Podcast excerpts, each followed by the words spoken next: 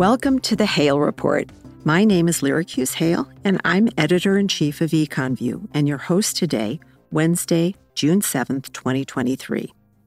EconVue, based in Chicago, is a home for independent voices and expert analysis of critical global economic issues. If you'd like to subscribe to our monthly newsletter as well as listen to our podcasts, please visit our website and, if you can, support us on Substack.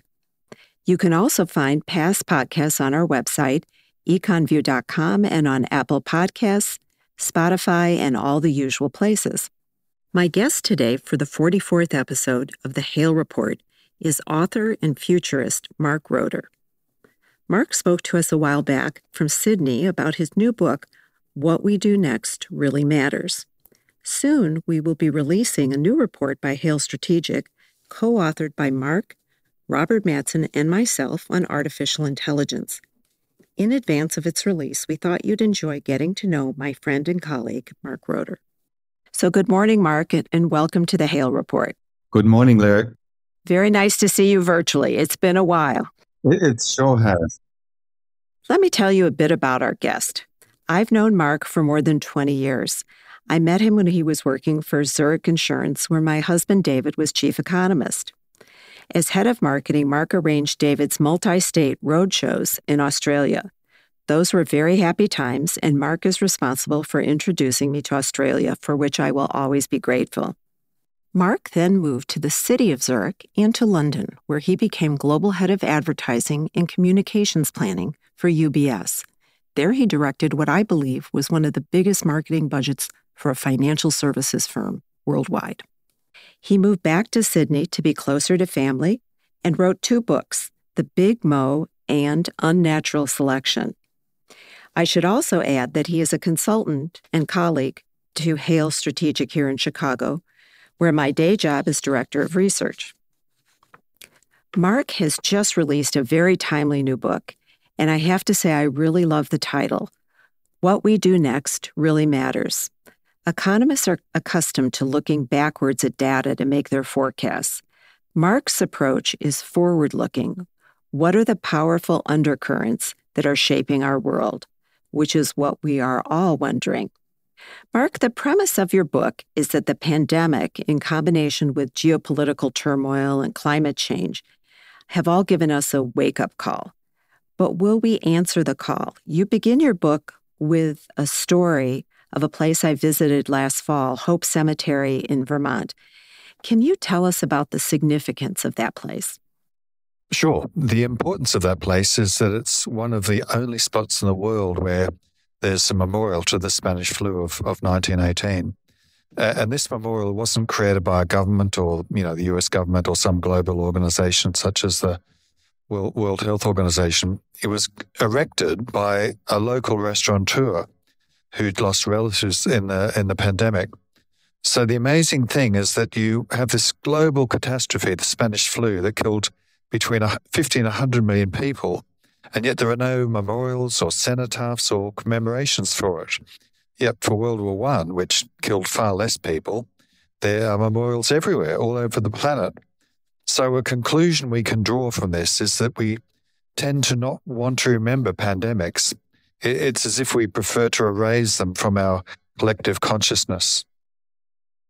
The other thing that I found very interesting in your book is you talk about reversion to the norm, that um, the the natural tendency of people, in fact, is not to memorial, memorialize that kind of a of an event, but to try to do as much as possible to forget it and to go back to their daily lives. We've talked about that with our colleague Robert Madsen as well, and he believes I, I think he agrees with you on that. Why is this time different, though? Do you think this time there will be a lasting effect from the pandemic? Yes, I, I do for a number of reasons. The main one is that unlike previous pandemics where the death and suffering and pain was inflicted largely behind closed doors and hidden away from public view, this COVID 19 pandemic has, has been forensically documented by a gazillion social media posts and Twitter feeds, and almost from day one, it's had saturation media coverage. And that collective memory burn, you might say, is not going to be erased. It's been seared into the collective psyche. And and yes, it's subsided a lot, but it hasn't completely gone away. You know, every now and then we see a new mutation popping up.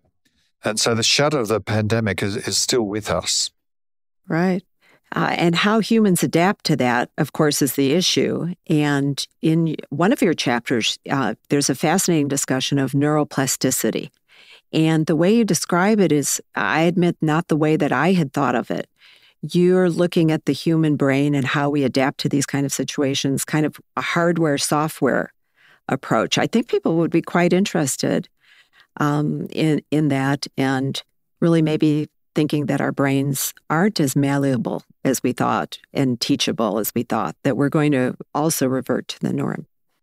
That, that's right. One of the most successful books about 10 or 15 years ago, a series of books really, was The Brain That Changes Itself by Norman Doidge, uh, which introduced the concept of neuroplasticity, which really means our brain's always evolving and growing and creating new neurons and connections.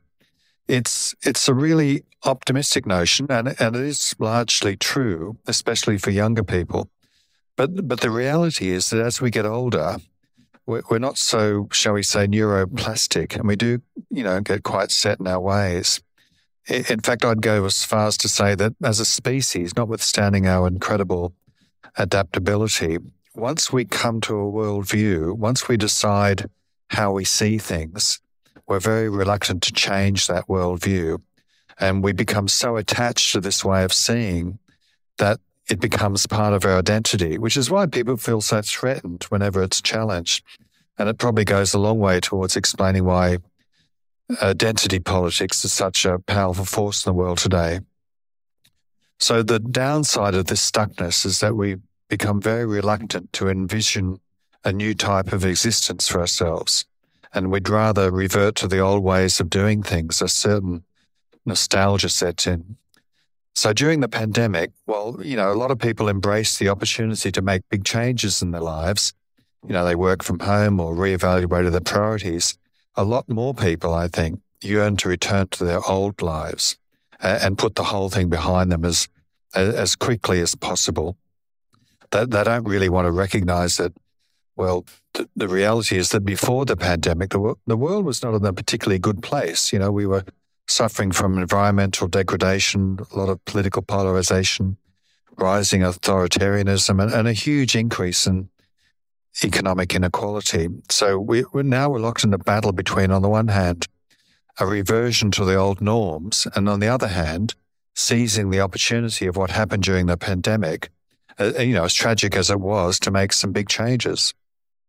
I think that the ravages of the pandemic, you know, make that um, it makes it difficult for people to look forward to the future with optimism. And you write about Mark um, mental illness, and many people have have felt that the pandemic created an increase in the rapidly serious uh, mental health crisis that we have, especially in the United States right now. Can you talk about how you're looking at that? And you know, and at the same time, this morning I read an article saying that we've been treating depression, for example, all wrong. The new research shows that what we thought the cause of, of depression was low uh, serotonin levels, in fact, is not true.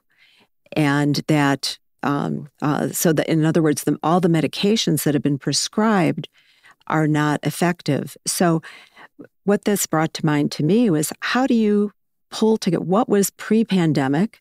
that was making people feel unhappy.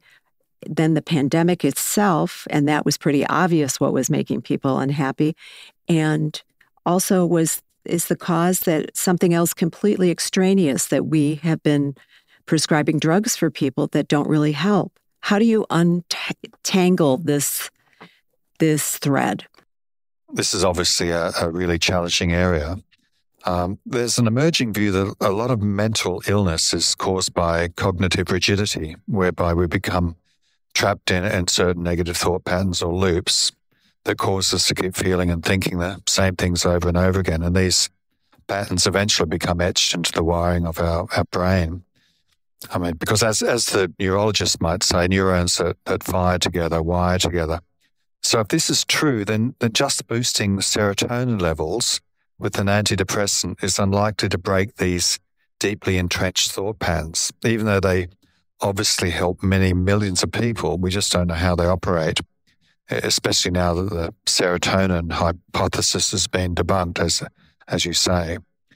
But fascinatingly, we do know that psychedelics such as psilocybin, which is the psychoactive ingredient in magic mushrooms, do have the power to break these negative thought loops. They they sort of shake up the kaleidoscope of our, our mental world and form new patterns, which then allow us to reconsider some long held, often really negative assumptions about that we might hold about ourselves. So the theory behind this effect is that the drug temporarily shuts down what's known as the default mode network in the brain, which is the part that underpins our, our sense of self and worldview. And so when people use these psychedelics in a therapeutic setting, they've been able to um, they've been able to overcome all sorts of serious mental illnesses from depression to anxiety to PTSD. The the other big difference between psychedelics and traditional drugs such as antidepressants is that they don't just mask the symptoms, they appear to directly fix the faulty brain circuitry. And you have to take them just a few times, unlike an antidepressant, which often has to be taken, you know, for years or sometimes for the for your entire life.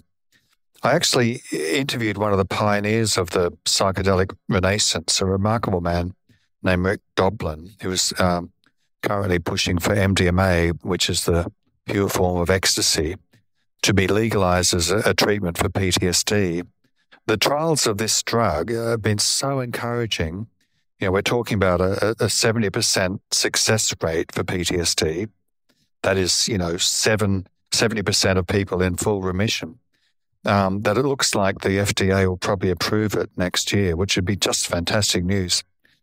There's another aspect to psychedelics, I, I think, which is just as important as the medical one, even though it's it's more controversial. And that is that these drugs can, can also help even healthy people to see things in a new light by reducing the, the cognitive rigidity and our, our sort of egocentric mindset. They allow us to look at ourselves, our life, our relationships to others. In fact, the whole universe, you might say, in, in a very different way. They can also have a big impact on creativity. I think I recall Apple Steve Jobs uh, said that at one point, taking LSD was one of the most important experiences in his life. And we probably wouldn't even have Apple today without those early experiences, I would say. And, and many of the most influential people in Silicon Valley and the creative industries have attributed at least part of their success to their formative psychedelic experiences. Well, the pandemic, you know, the um, the concern that many people have is with children and the stresses that they suffered. And there's certainly reports that children are, um, since the pandemic began and lockdowns and so forth, that they've been um, suffering um, terribly from the effects of this. So it, it's it's a long term issue because what happens to them, this interrupted life that they've had, in terms of recovery from the pandemic in the future and where we're going. That's so true, Lyric. My own son completed his high school education during the pandemic. And in fact, most of his final year classes were held online on Zoom. Uh, he's at uni now, but uh, there's no doubt that he and his generation have experienced a, a form of collective trauma. That's all of us today, right? That's all of us, exactly. I think it's important we recognize why the pandemic has been, has been so traumatic. It's because it's not just about the sickness and death and disruption. It's also about the, the nature of the threat. Because you can't actually see a virus. It, it operates invisibly by stealth. So you can't really focus on the enemy because it's everywhere and, and sort of amorphous. There's no specific target where you can concentrate your energy, nowhere to channel the anger and frustration. And, and that's a recipe, a classic recipe for post traumatic stress because the, suppressed energy becomes toxic to the psyche. And I, I think this undercurrent of, of, collective frustration about the pandemic is, was, has been so strong that I've come to the view that it's one of the reasons the world, at least in the West rallied so effectively in support of Ukraine after Russia invaded it. Because this war provided a, a focal point to fight back at something visible and tangible, to take action, any action really. Because it, it, it can't be a, a coincidence that up until this point, the West, including NATO, had not really pushed back at Russia. I remember I was living in London when Russian expats were being poisoned with radioactive material and, and Georgia was invaded by Russia and there was barely a response from the global community. The attitude was like, oh yeah, well, that's Russia, you know, there's nothing we can really do about it. But but when they attacked Ukraine in, in 2022, it was a, a very different story. We we did push back. So I've come to believe that if we didn't have a pandemic over the past few years, I doubt whether we would have seen such a powerful galvanizing response by Western nations and NATO countries towards Russia's incursion into it. And, and in fact, in 2014, we did not, right? That's right. Well, that's exactly right. Russia just rolled into Crimea. So, what's the difference? The difference is that the pandemic changes people. It changes us at a collective level and allows us and, and our governments too to act in different ways, not just in terms of our, our response to Ukraine, but also more generally, you know, our relationships, our priorities, our work habits. I mean, it's extraordinary the number of people who've left their high paying jobs during the pandemic, I think, because they probably realized during the enforced isolation, you know, which sort of operated like a giant meditation retreat, that they didn't want to spend the next 40 years chasing more dollars and commuting two to three hours a day just so they can get a promotion and live in a, in a bigger house. They, they'd rather have a better life balance. And I can understand that, where they're coming from, because, you know, I, I worked in corporate life for a long time. I also suspect, suspect this is not a short term thing either. When you consider how many C, CBD office buildings are almost empty today, I, I just can't see them ever, ever being filled up again, especially now we've gotten used to using Zoom and working part time from home. Plus, you've got all these new technologies such as virtual reality, which will only accelerate the remote working. I, I really do believe we've entered into a into a new era. Well, you know, you say that um, because of all of this, and maybe we were headed that way anyway before the pandemic, but that we've really reached an inflection point. And it's it's hard to tell when you're on an inflection point that you have arrived there, right? You can only tell it uh, really understand that afterwards. And I read, I understand that, you know, you have ancestors who fought in the Civil War and you visited Gettysburg. Do you believe that this could turn, especially in the United States, something like that could happen again? That um, there could be a very negative side of this. You've just been talking about something that's more positive and life affirming, but what are the negative externalities that we could see? Yes, I, I do worry about the possibility of a, a new civil war in America, but perhaps not a military one, but a cultural one, which a lot of people would argue is already underway, I guess. It, it, certainly feels like the US is more divided than any time since the Civil War. I visited Gettysburg with my nephew, Nick, some years ago and visited a place called Devil's Den where my, where my great great grandfather fought and was wounded.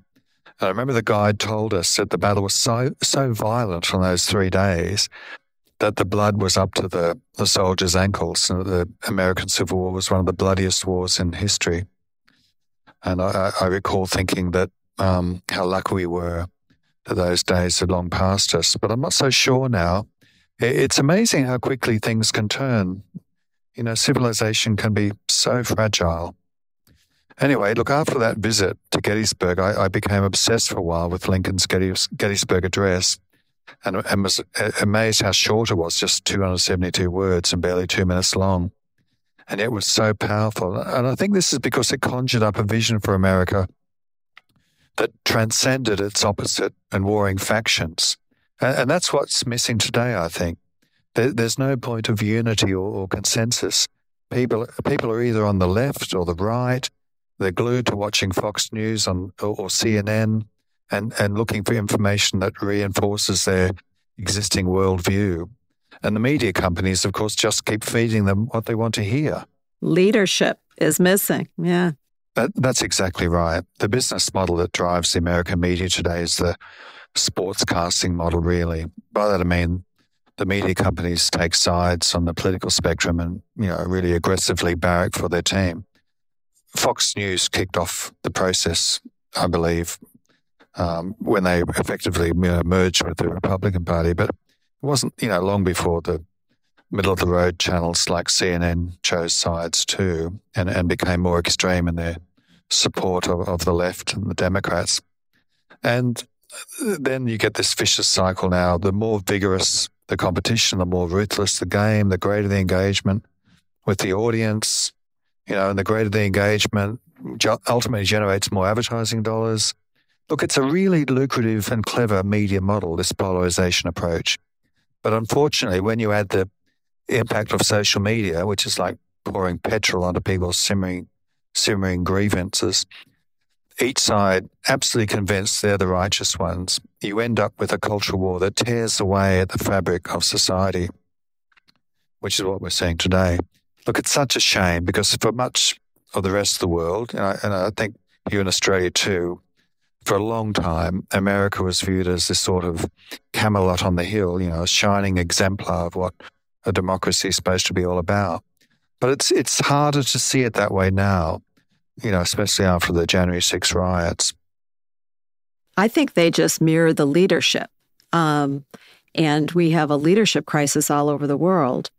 Boris Johnson, for example, um, you've you've had a, a, change of leadership, but in the United States, um, Joe Biden is the least popular president, I think, since those surveys have have begun, there are a, a huge number of, of people um, who believe that the election was not fair or um, that it was not it was inaccurate. And I think that um, what that they're really saying is that we don't accept tr- that there's that he is a transcendent leader. We don't when they're saying that. What they're saying is he's not our president, basically, and that is exactly what has happened this huge divide. The media is similar. There's no, as you say, there's no business model that allows um, that neutral ground to continue. What you say in your book as well is that um, our elites have failed us. What do you mean by that? Is that by not partially that they're not transcending and what how else have the elites failed? Academics and We've talked about media and political leaders, but there are many more elites than that. Absolutely. There's a real problem with our elites uh, not willing to speak up anymore on controversial issues. They become so corporatized and anodyne that they dare not challenge the status quo. So, so if you're, say, an intelligent, well educated, well connected person, uh, you know, the sort of person who might attend the World Economic Forum and is dependent on, on high paying consultancy gigs for big corporations, you're very, very unlikely to say anything that's radical or outside the norm. You're not going to shake the tree or disturb the system that, that pays you. Mind you, these characters, you know, they're happy to pontificate on all sorts of issues like climate change, you know, uniform global tax rates or whatever. And they're often in violent agreement with each other. But God forbid anyone who steps out of line and proposes something radical or shocking because uh, they'll soon find themselves alienated. Their peers will say, well, you know, he or she is not really part of the club anymore. Yet in previous times in history, it was the best and brightest, you know, the elites of their day who were the drivers of great social change, whereas today our elites, with very few exceptions, are simply waving the, the traffic in the direction it's going. Such a shame, really. There are some areas where it's it's just impossible to speak out because it's so tightly controlled by orthodoxy. We, we saw this during the pandemic when it became almost impossible for any scientist or researcher or doctor to challenge the government's official stance on vaccines or mandates. Look, I, I can understand the reasoning behind this because obviously it was it was critical that to get as many people vaccinated as possible, uh, and there was a lot of you know, misinformation floating around by the anti-vaxxers. But, but the point is, many of these scientists, they were not radicals. They were extremely well credentialed professionals, often, you know, leaders in fields like immunology and vaccines. And, and they had legitimate concerns about vaccine side effects and the long term health impacts. Yet they were cancelled by the media and social media, and, and some were even blacklisted. They weren't allowed to say anything negative about the vaccines or even hint at any potential problems. For goodness sake, they, they couldn't even discuss the origin of the virus, whether it was a, the result of a zoonotic transmission from animals or a lab leak in Wuhan. It was, it was a very Orwellian time. Uh, and I think I think we see this stifling of opinion in so many areas of our of our life today. Uh, there's another example I, I, just want to discuss, Lyric, if you don't mind, which is which I wrote about in my book, which is the whole area of, of UFOs or UAPs, as they're called today, unidentified aerial phenomena. In, in 19, sorry, in 2017, the New York Times broke an amazing story that the U.S. military had been tracking UFOs for years and they'd accumulated strong evidence for, for their existence. Now, this is obviously a, a really big thing because the possibility that we humans may not be alone in the universe has profound consequences, to say the least. Yet the stigma over UFOs is so powerful that people, especially pilots, are still very reluctant to report any any sightings for fear they, they're going to be dismissed as, as being nutters, you know, or, or, or blacklisted, I, I suppose. Look, fortunately, some people like Christopher Mellon, who's the former Deputy Assistant Secretary of Defense for Intelligence, and, and some other high ranking officials are, are, pushing for new legislation that, that should make it easier for people to come forward and, and discuss their UFO experiences. And I think some uh, congressional inquiries are taking place as well, or plan to take place. place. But this push, this huge push for uh, transparency on, on the UFO subject is is facing an uphill battle. People just don't want to rock the boat. And, that, and that's, I think, one of the great paradoxes of the so called information age we're living in, which is despite us having access to all this data, it's very difficult to challenge orthodox thinking. Whether you're a scientist, an astronomer, or a corporate executive, society pushes us to, to conform to the norm. Right. That's why, and the, and universities should be a place that that can happen, and yet they're one of the primary places where cancellation happens today. Unfortunately. Absolutely, the cancel culture in, in many universities is is notorious. It's it's not just that you can't take a controversial position on a particular subject, but in many cases you aren't even allowed to discuss the subject at all. The, the woke crowd has deemed the subject to be off limits, and that's that. It's totally outrageous, really. Outrageous. Well, this the role of the elites um, relates to the role of inequality. But before we get there, I'd like to visit Australia a little bit and ask you about how things are going on in Australia. I, as I understand it, your lockdown was more severe than than China's. What is the the feeling right now um, about how the pandemic was handled there, and what implications does it have for Australia's future? I think that overall Australia handled the pandemic pretty well, at least in terms of outright numbers. Our mortality rate for COVID has been around 730 per million people, which is about a, a quarter of the rate in the US or the UK and, and, parts of Europe. It's also helped that we're an island, of course, and we, we did lock down very hard, especially in Melbourne. And like most countries, we, we had some big debates uh, about whether to let the virus rip or close everything down, but we, we certainly didn't experience the intense polarization you saw in the US. I, think there's a sense in Australia, and I'm not speaking for everyone, of course, that, that we've got to, we had to get through this thing together, which means we, we had to make sacrifices for the common good. I mean, sure, we've, we've had our problems, I'm not trying to diminish those, but generally, I think it's fair to say there's a greater sense of social cohesion in Australia than a lot of other countries, and there's a, a desire to seek the common ground. I suspect this is probably a lot to do with the fact that we've got compulsory voting. Which people don't know. Yeah. We're one of the very few countries in the world that actually has compulsory voting. So, so what that means is because everyone has to vote, you don't just get the most motivated people voting, such as those on the extreme right or left. Everyone has to vote. And because most people want to want some moderation in the way they're governed, you, you tend to end up with policies that reflect more mainstream views, not, not just the extremist views. Uh, and over time, this leads to a, a more stable social society, I think. Um, look, I'm a great believer in compulsory voting. I, I, know a lot of people in America would say, "How dare the government, vo- you know, force us to vote? That it's an infringement of their rights and so on." But my, but my goodness, the government already forces us to wear seatbelts, pay taxes, you know, comply with the road rules. So, so surely it's a small price to pay for living in a democracy to ask people to vote every few years. It's, it's not a great impost. I, I completely agree with you. And one thing I just don't really understand is why, if we can pay taxes using our phone, why can't we vote using our phone? Why can't it be a lot more easier for people to do that? But yeah, it, it would certainly make the process a lot easier and encourage more people to vote, I think.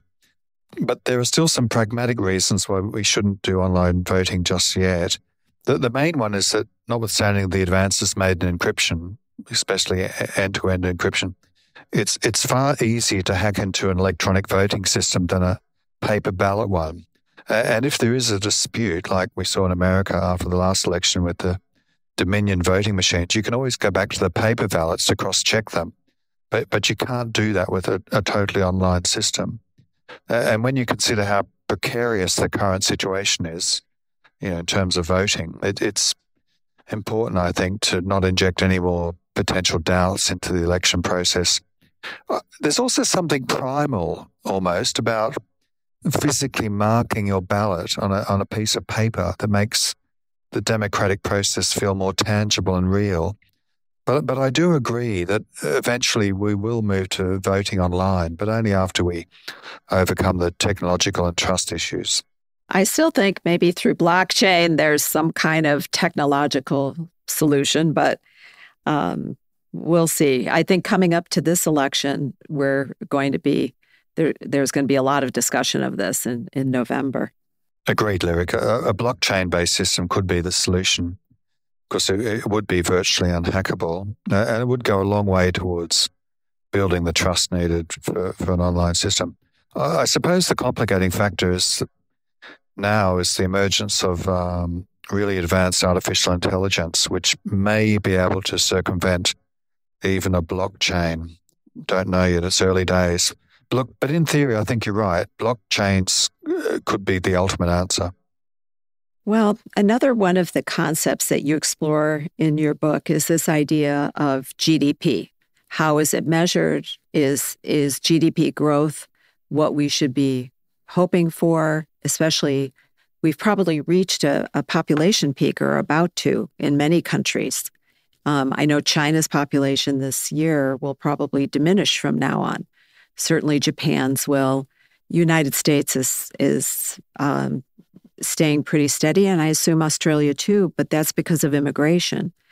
So, how does this growth, economic growth, uh, fit into your view of the of this new world?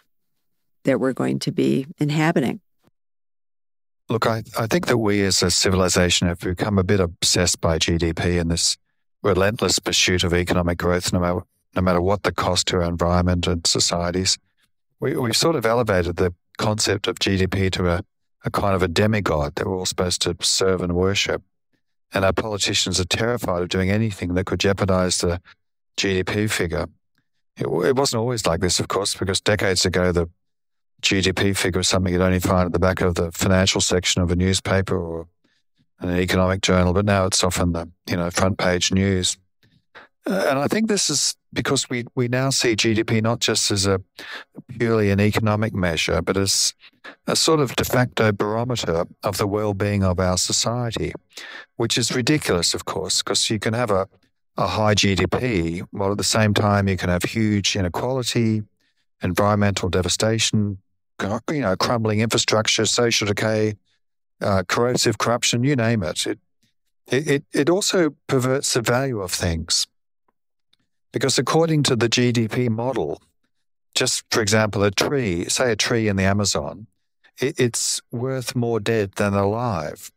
And consider this the environmental value of the forest in the Amazon is not counted in the national accounts, whereas the cost of cleaning up any environmental pollution is actually included in Brazil's GDP figures. So, so GDP gives us, us a really distorted view of what's valuable and what is not. There's the late um, great economist Herman Daly, who was, I was a great fan of. He used to say that GDP does not distinguish between good and bad economic activity. And I think that's true. It, it just plonks all of it in the same bucket. In fact, Daly worked in Brazil for a while when he was at the World Bank, and, and he saw firsthand how dangerous this GDP obsession was in terms of devastating the, the landscape. He was probably one of the, the first economists to really talk about sustainable growth and not just growth at all costs. It's also become clear now that, that after we reach a, a certain stage of economic development, there's a, a diminishing law of returns if we keep trying to grow just for the sake of it. That is, if you push GDP beyond a certain point, you start to have a, a, a negative effect on society because people have to work longer hours, there's more stress, more environmental deg- you know, degradation, and things start to go backwards. And this is because the, the relentless pressure just starts to overwhelm people's capacity to cope, and you, and you get social decay, you get more alcoholism, marriage breakups, increases in crime, and all sorts of problems. So the idea that you can keep pushing up GDP forever, it's a complete fantasy. You know, we end up paying a, a terrible price for it. Well, another aspect of that is ESG, which is really at a crossroads now because of energy costs rising. Um, it's going to be difficult, I think, to balance the concerns that corporations have for growth versus environmental, societal, and governance concerns. Oh, oh yeah, absolutely. The ESG movement is a, a, a critically important one, really. But, but it was always going to be eclipsed by the pressures of the marketplace and shareholder demands. But, but in the long term, I, I don't see how companies can avoid considering their impact on the environment and society and, and, and yeah, also governance in general. I noticed that, that Klaus, Klaus Schwab over the World Economic Forum is pushing companies to pay more attention to this area. I, I thought his book on, on stakeholder capitalism was, was really good in that he makes it clear that companies just can't get away with only focusing on, on shareholder value anymore. They've got to consider the, the wider environment in which they operate. So, Mark, in terms of how where the world is going, you say you see two scenarios. Um, obviously, one negative, one more positive. Can you describe um, those two scenarios? Well, we're certainly at a crossroads. Uh, we've arrived at one of those moments in history that are sometimes referred to as hinge points, where the decisions we make or, or don't make over the next few years will reverberate for decades.